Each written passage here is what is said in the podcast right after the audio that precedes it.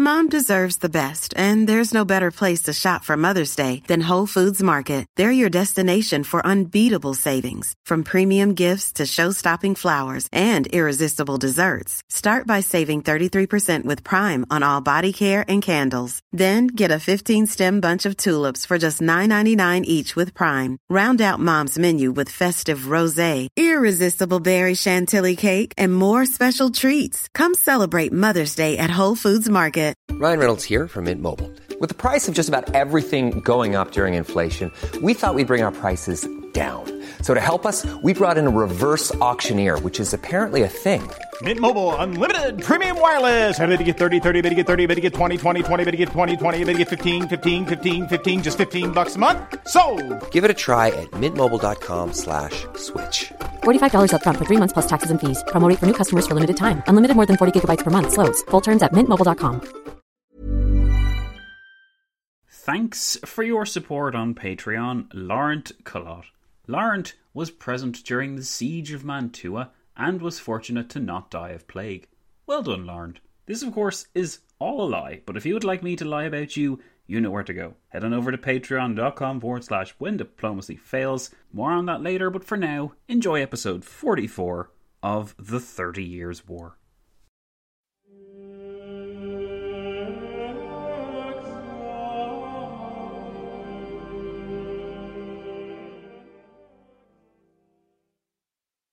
Hello and welcome, history friends, patrons all, to episode 44 of the Thirty Years' War. Last time, France came under our microscope. Cardinal Richelieu's impressive rise was detailed, and his role in combating the Huguenots was placed in proper context. Amidst the redrawing of Europe outside of their borders, the French were crippled from acting with any consistent foreign policy goals in mind, thanks to the threat that the Huguenots posed. The constant flare ups of Huguenot insurrections, centred upon the city of La Rochelle, prevented King Louis XIII from intervening in the war as much as he would have liked, while Louis's own mother and her faction further undermined the unity of French action. These difficulties, we discovered, even forced Richelieu to enter down the path of détente with Spain for a brief period in 1627, when the English did something they had not done in nearly a century and made war on France. The conflict was as wrong headed as it was poorly planned, and if you remember back to earlier episodes on 17th century warfare, particularly those ones looking at sieges, you'll remember that the campaign we encounter here, the English effort to seize the island of Ré off the coast of La Rochelle, was, well, it was pretty disastrous, all in all. With France distracted, though, and a foreign enemy on her soil in the form of the English, Spain took advantage of her rival's distraction by allying herself with the Duke of Savoy and forcibly intervening in the Mantuan succession dispute. What was more, Spain compelled Emperor Ferdinand II to send his assistance to this venture, and Wallenstein actually redirected soldiers who were originally meant for the Netherlands to help with Mantua.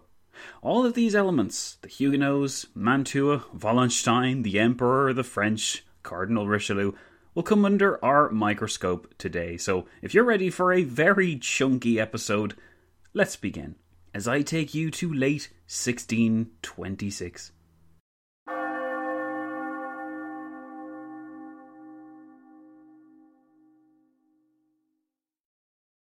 The Treaty of Paris had brought the Second Huguenot Rebellion to an end in spring 1626, but it had not removed that malignant threat which lurked in the background of the French state. It was impossible to imagine France ever being secure until it solved its Huguenot problem. But the problem was considerable, and what was worse, it was providing opportunities for foreign actors to weigh in on the debate. Spanish diplomacy was intelligent and devious, as Spanish Catholic figures promised help and sustenance to the French king in his quest to remove the heretics once and for all. Behind the scenes, Count Olivares in Madrid worked to stir up the passions of both sides in the hope that the old Catholic League of the French Wars of Religion in the later 16th century would resurface, granting Spain a pillar to stand on inside France as it had done during that conflict. On the opposite end of the spectrum, the English and Dutch chafed with their French neighbours as the Huguenots or French Protestants were squeezed into a tighter position. Ships meant for a La Rochelle had been blocked in Amsterdam, and Dutch sailors refused to take any action against their brethren in that troubled French city. The English were even more proactive. Benjamin de Rohan, one half of the de Rohan brothers that had led the Huguenots in the past, had fled to London after the Treaty of Paris was signed. When he was there and among sympathetic Protestants, de Rohan worked on a campaign of a different kind the hearts and minds of the British people. Thanks in no small part to the rise in anti Catholic feeling, exacerbated by the recent marriage of King Charles I with the Catholic Henrietta Maria, the opportunistic Duke of Buckingham found that this was the ideal time to leverage public opinion and launch a concentrated strike at the French outside La Rochelle. Religious fervour, rather than common or strategic sense, motivated this latest foreign policy initiative of King Charles. It was to prove every bit as disastrous as the previous efforts. It's important to emphasise that Richelieu by no means wished to have a break with the English and Dutch. The Dutch, at least, were too preoccupied with their Spanish War in the Netherlands to launch any ill advised adventures against France, who had been really their greatest ally up to this point. But Richelieu had heard many rumours about English intentions, none of which he liked. In England, it was said that Benjamin de Rohan was cheered in the streets, and public opinion had reached such a fever pitch that King Charles refused to return the French ships captured by de Rohan to his brother in law's government. Rather than go against the grain, King Charles seemed to have been willing to ride the wave of public sentiment on the expectation the Parliament would, and this time for sure, provide financial support for the war that they clamoured for. King Charles didn't meet with Rohan, suggesting that the king wanted to maintain some handle on his own policy, but he never saw fit to hold Buckingham back from the ludicrously optimistic enterprise he embarked upon in late June 1627, when the Duke set sail for La Rochelle. Richelieu had expected the English to arrive outside of La Rochelle since February 1627, and he had considered the Treaty of Paris of the previous year only a temporary measure even then. With the co leader of the Huguenots plotting and scheming among willing disciples, Richelieu could not imagine any course other than a resumption of hostilities, the third Huguenot rebellion in less than a decade. This time, though, the Huguenots would fight for their political privileges, they would not be granted new ones. The Crown would seize La Rochelle and put an end to the machinations of that wretched fifth column once and for all, however long it took. Only when the bastion of the Huguenots was in the king's hands could Richelieu feel confident examining any additional policies. The calls for action had been many, from scheming allies as well as well meaning papal nuncios and Habsburgs. They had urged Richelieu to destroy La Rochelle, with some believing the act would fail, thereby ruining the cardinal, or that it would succeed and empower Catholicism. In the past, Richelieu had simply not been strong enough to take a direct, independent foreign policy line of his own, and the king's forces hadn't been ready in any case. Patience, Richelieu had said to a papal nuncio in late 1625, following a request to crush the Huguenot centrepiece, I must go on disobliging the world for a while yet. The arrival of Buckingham's fleet off the coast of La Rochelle on the 10th of July 1627 certainly simplified matters. Richelieu was finished with disobliging the world. He was at last ready for this final showdown with the Huguenots. It was the historian Sir George Clarke who said that if the campaign at Ré succeeded, the world may never even have heard of Oliver Cromwell.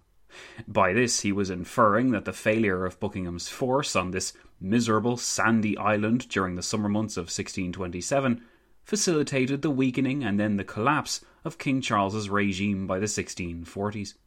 Discerning such an automatic course of events in so minor a campaign might be a touch hyperbolic, but there's no denying that the Ré campaign was a disaster of the first order for the English military reputation, for King Charles's regime, and, fatally, for the Duke of Buckingham who was assassinated shortly after returning home from the failure.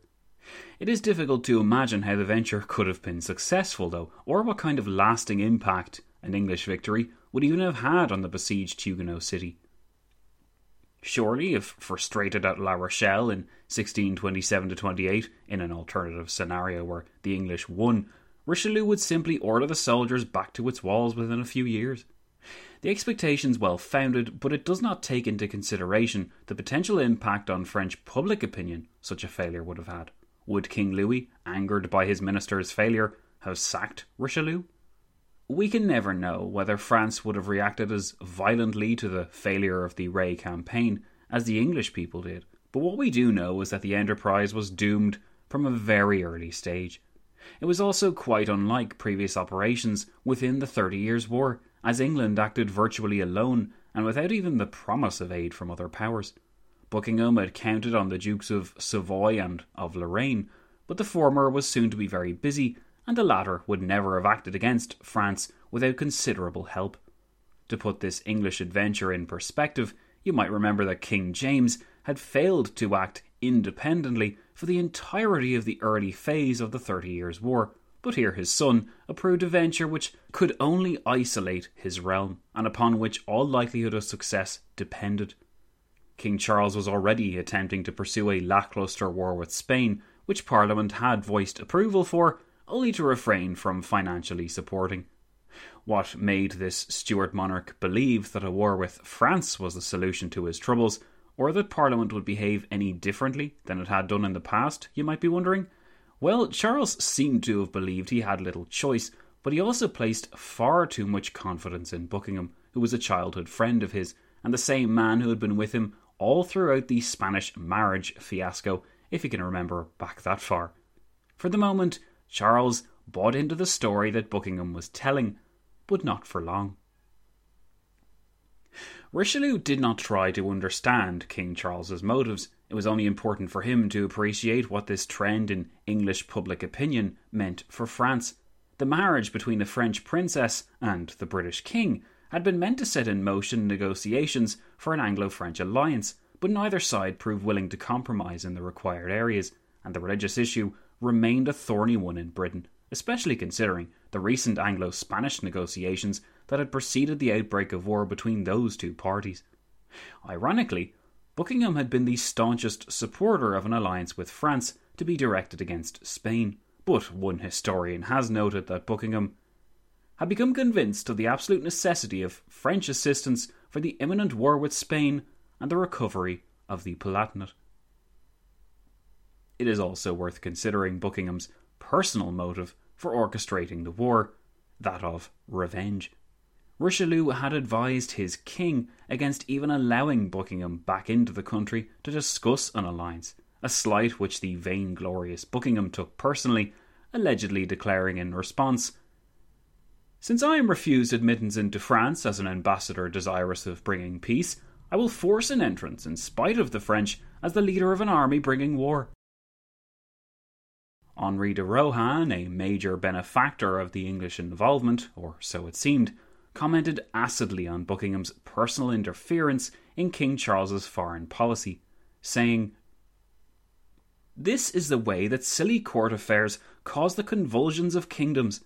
The interests of favourites are generally the origin of the evils with which the peoples are affected. They not unfrequently make use of their masters to increase their own fortunes, and sometimes even to revenge their private quarrels. Richelieu had not blocked Buckingham coming back into France for the sake of watching him sulk, but because English and French interests were surprisingly misaligned by the late 1620s, despite the Anglo French marriage.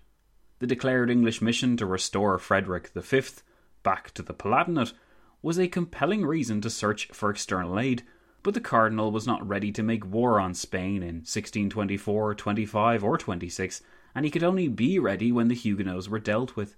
The hesitation was a major cause of the failure to conclude a French alliance, even while the British and French royal houses were intermarried. Taking irony a step further, when Buckingham found the French unwilling, he then moved to inflame the very elements which had prevented Richelieu's complete acceptance of an English alliance in the first place. The wrong headedness of this policy was on full display as England made another enemy it could not afford, and King Charles felt powerless to work against the tide of public opinion which had reached such a fever pitch of anti Catholic feeling. Thus, the appearance of Buckingham and his fleet outside La Rochelle on the 10th of July 1627 was the result of several factors, but it could mean only one thing for Richelieu. The Huguenot problem having significantly widened, with a new enemy on the scene, it was even more urgent that La Rochelle be seized and these Huguenots crushed. If this French problem continued to drag on into the future, there was nothing preventing other powers from taking advantage and from following the English example of using the Huguenots as a springboard into the vulnerable underbelly of the French realm. In the past, believe it or not, the Rohan brothers had been promised military aid and money from Spain, and Richelieu justifiably feared that the English action was only the beginning. But he need not have worried.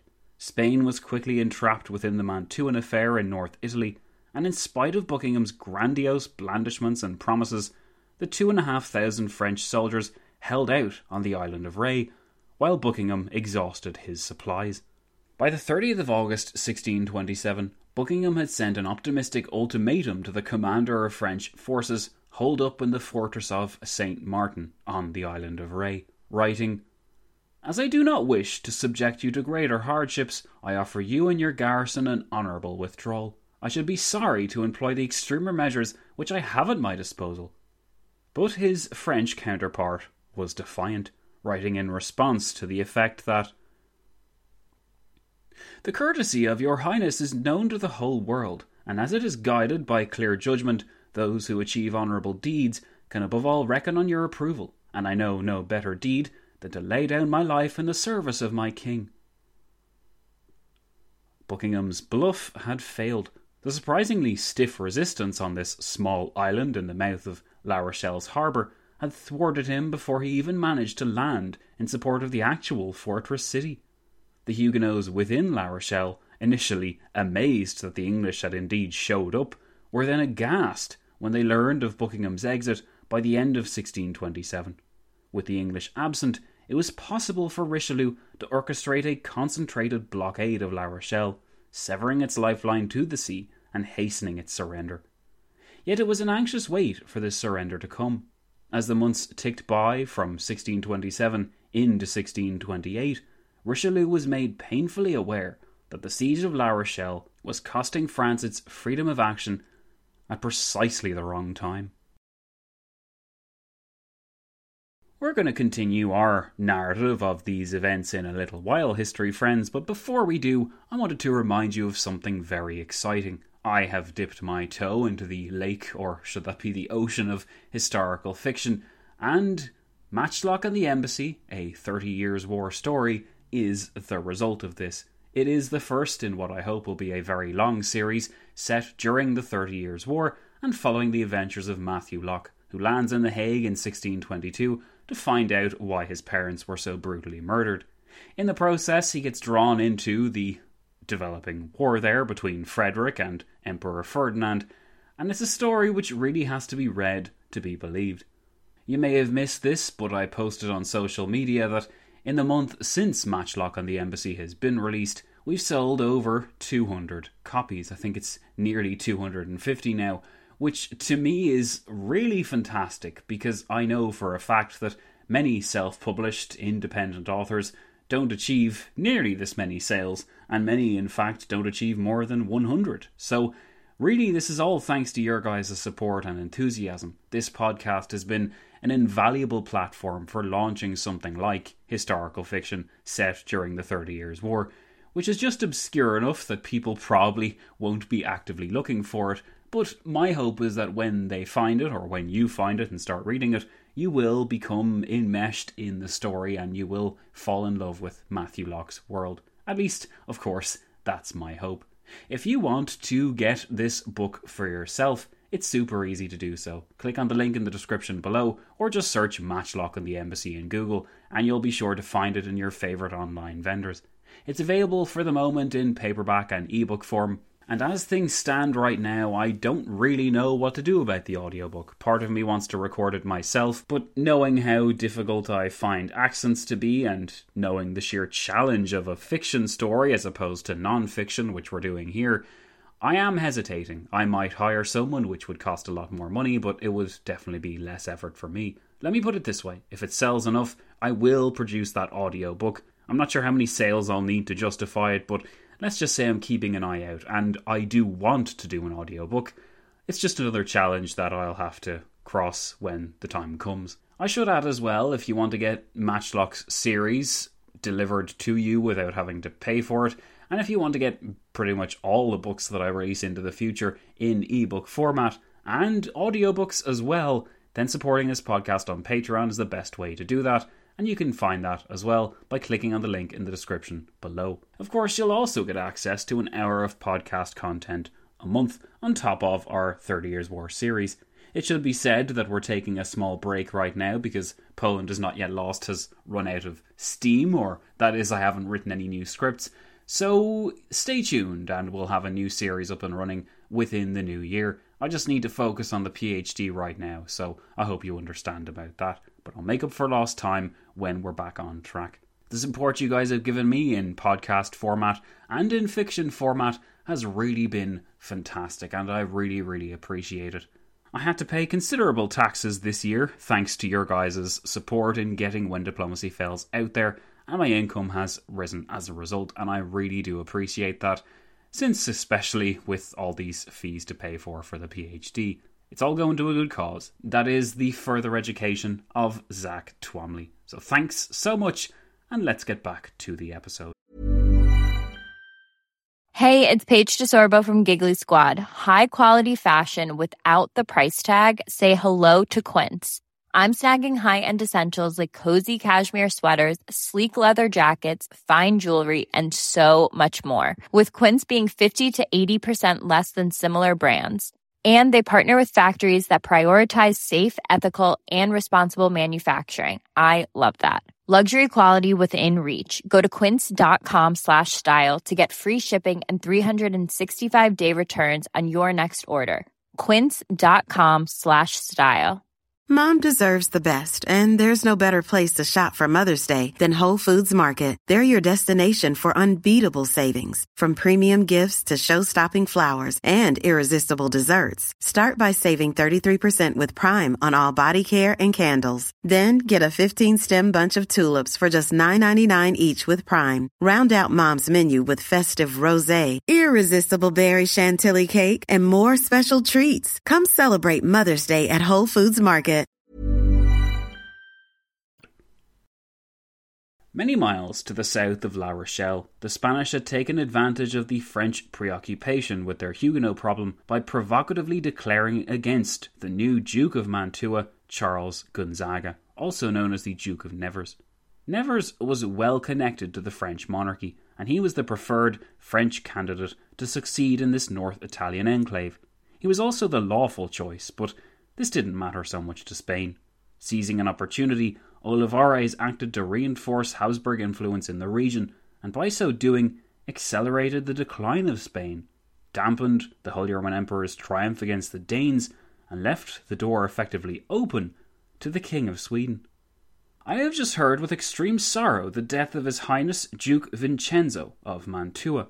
Deeply though I have respected all my patrons, I particularly had friendly feelings towards His Highness, because I hoped that by his kindness I might have the capital that provides my pension. But my fate, which has always been fickle rather than happy, has deigned to give me this great mortification.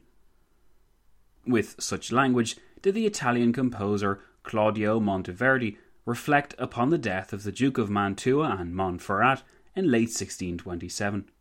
While Monteverdi was more concerned for his pension, having played in the court of Mantua until 1613 before moving to Venice, a great mortification was en route which would far outmatch a lost pension for him.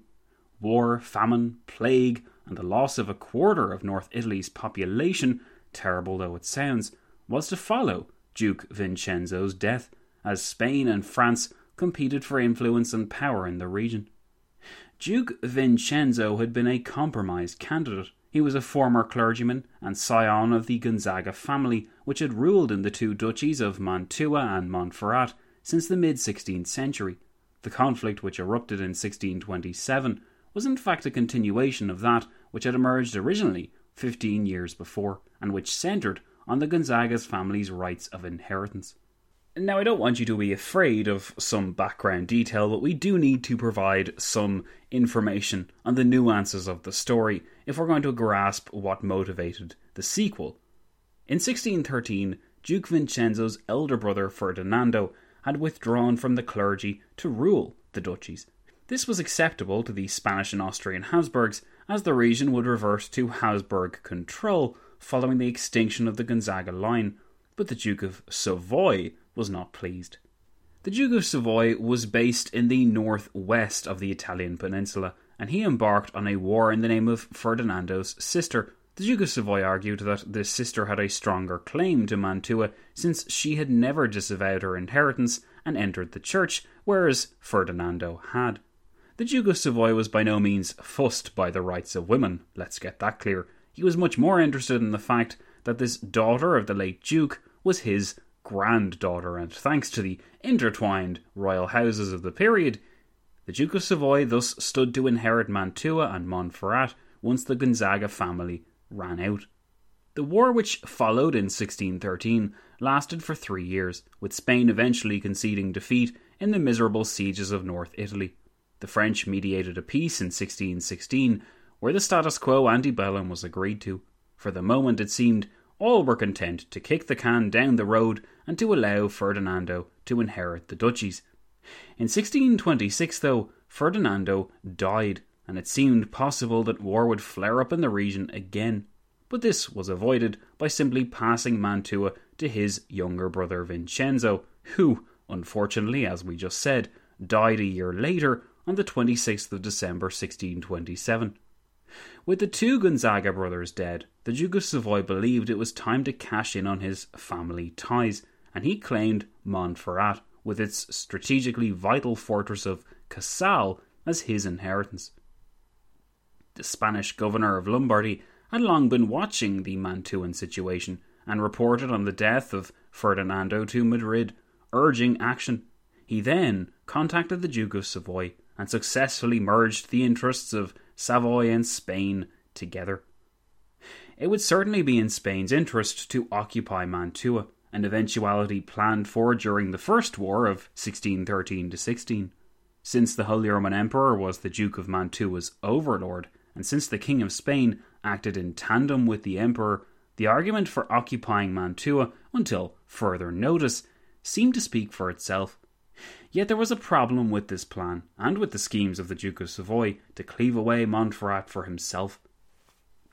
You see, while the direct male descendants of the first Dukes of Mantua and Montferrat had died out, another candidate did exist. This was the French born Charles Gonzaga, the cousin of Duke Vincenzo, whose death in 1612 had sparked the First Mantuan War.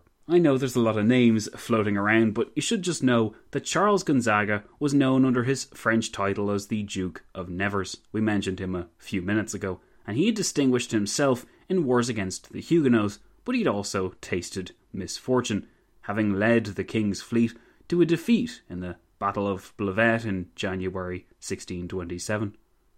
The Duke of Nevers possessed a valid claim on Mantua and Montferrat, but his accession to the duchies would represent a grave setback for Spain. Especially if the French were able to pull the strings of Nevers' new regime behind the scenes.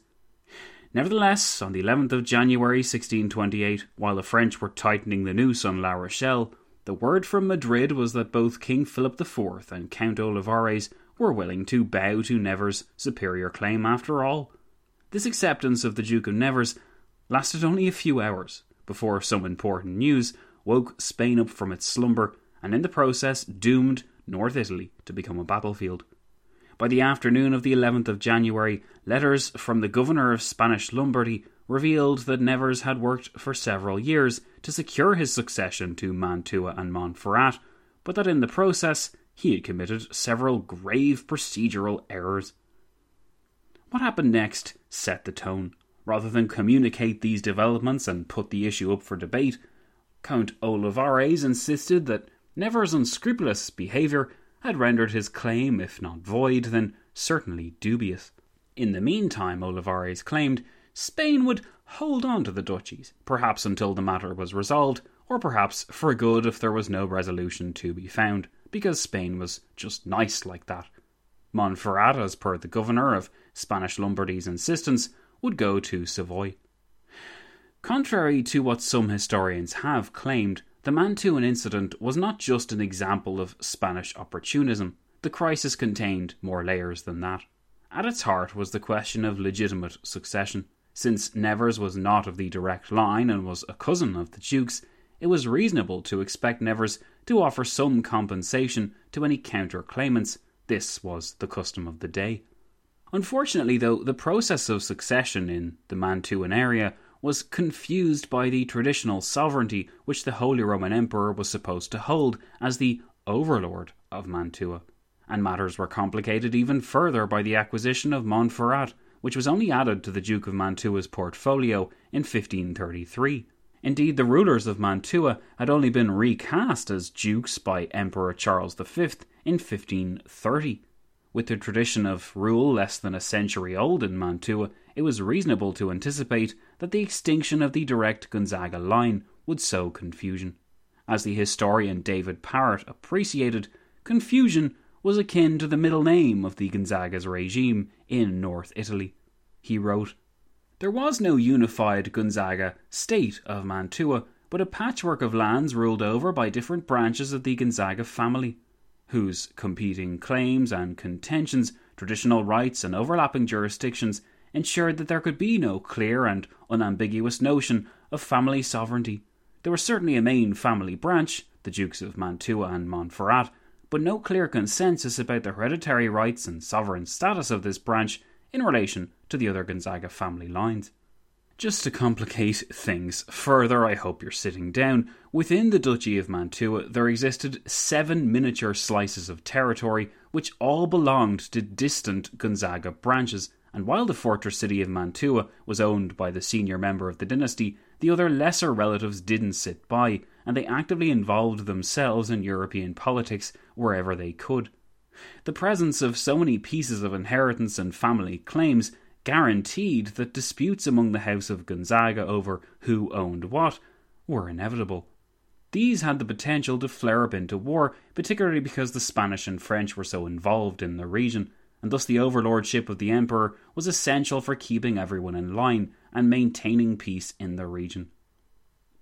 A long history of appeals to the Holy Roman Emperor had been established by the Gonzaga family before Count Olivares decided to act in the emperor's name.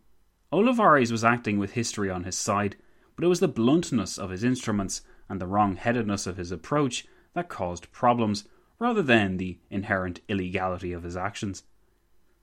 This division of the Duke's lands is reflected again in the curious joining of Mantua and Montferrat together. Mantua was sandwiched between several different Italian states in the inner centre of North Italy.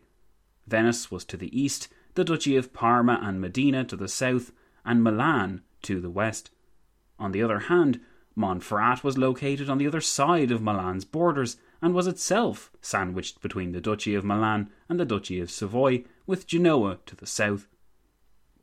Over the years, Savoy had repeatedly contested the Duke of Mantua's right to hold Montferrat, and the Savoyard Archducal House had even married into the Gonzaga family in an attempt to solve the dispute, muddying the waters still further. Mantua and Montferrat were disconnected by land and had never been naturally joined together as one political unit, nor could they be so long as Milan, the centre of Spanish influence in Lombardy, existed between them. Mantua and Montferrat, in this case, were no different really to the patchwork of states present in the Holy Roman Empire. Indeed, they're kind of reminiscent of the Palatinate, with Frederick's lower and upper Palatinate states being so far apart, and the lineage was no less confusing for those involved either.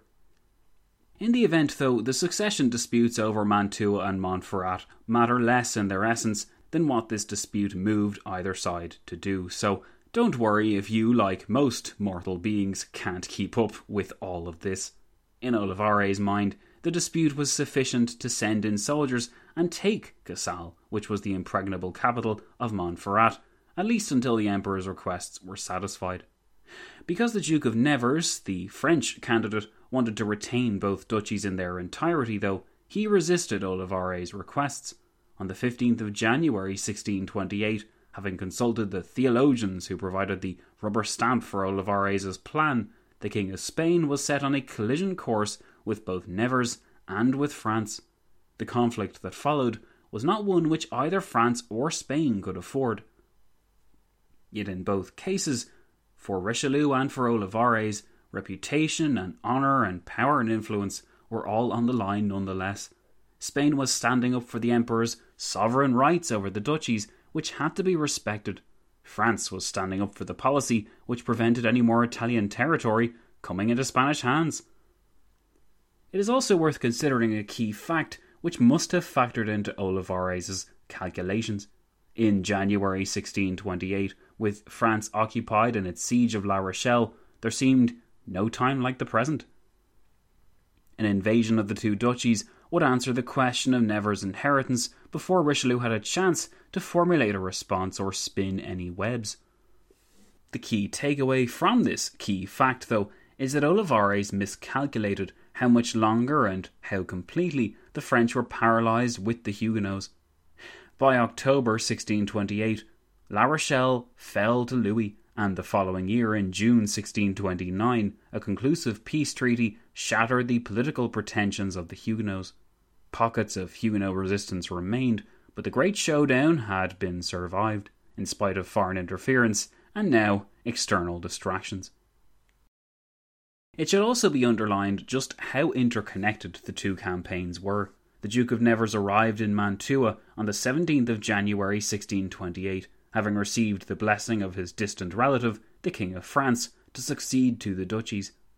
Richelieu knew that France couldn't spare the soldiers for a campaign to protect Nevers, but he also appreciated that support for Nevers couldn't be withdrawn without a significant loss of French honour. Shortly after he had arrived in Mantua, Nevers had sent a request for recognition by Emperor Ferdinand, who was at that point busy enough with the creation of a Baltic design and the ultimate crushing of Denmark. Around the same time, as we saw, King Philip's advisers approved Olivares' scheme to contest the succession by force with the help of Savoy, who himself wanted Montferrat. Indeed, it's relatively easy to make a case for the strategic interests of the King of France, the King of Spain, and the Emperor in the region. Olivares had already decided on the course of action when he learned that Nevers had refused the Emperor's request to hand over Casale as compensation. Recall, this request from the Emperor for compensation wasn't abnormal given the indirect line of succession which Nevers' claim was sourced from.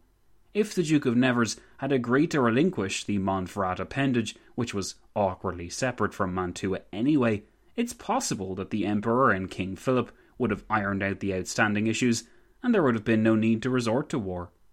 With the French occupied and the Spanish buckling under the reinvigorated Dutch, it could be argued that without much difficulty neither side was in a position to go to war.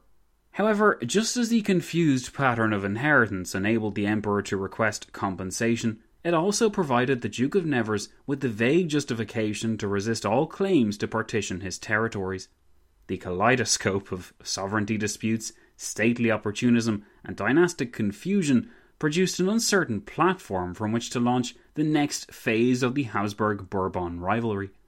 In spite of the desires of both sides and the restrictions applied by common sense, though, standing down from Mantua was impossible. Unfortunately, resorting to force in Mantua didn't produce a satisfactory decision for either side. Instead, it created a kind of vortex into which all resources and manpower not to mention any sense of an overall strategic plan, were to be sucked in.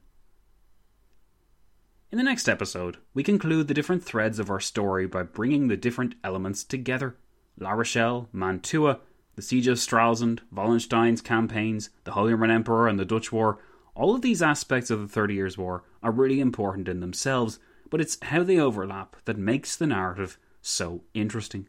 Hope you'll join me for that, history friends. But until next time, my name is Zack, and this has been episode 44 of the 30 Years' War. Thanks so much for listening and supporting and for reading Matchlock, and I'll be seeing you all soon.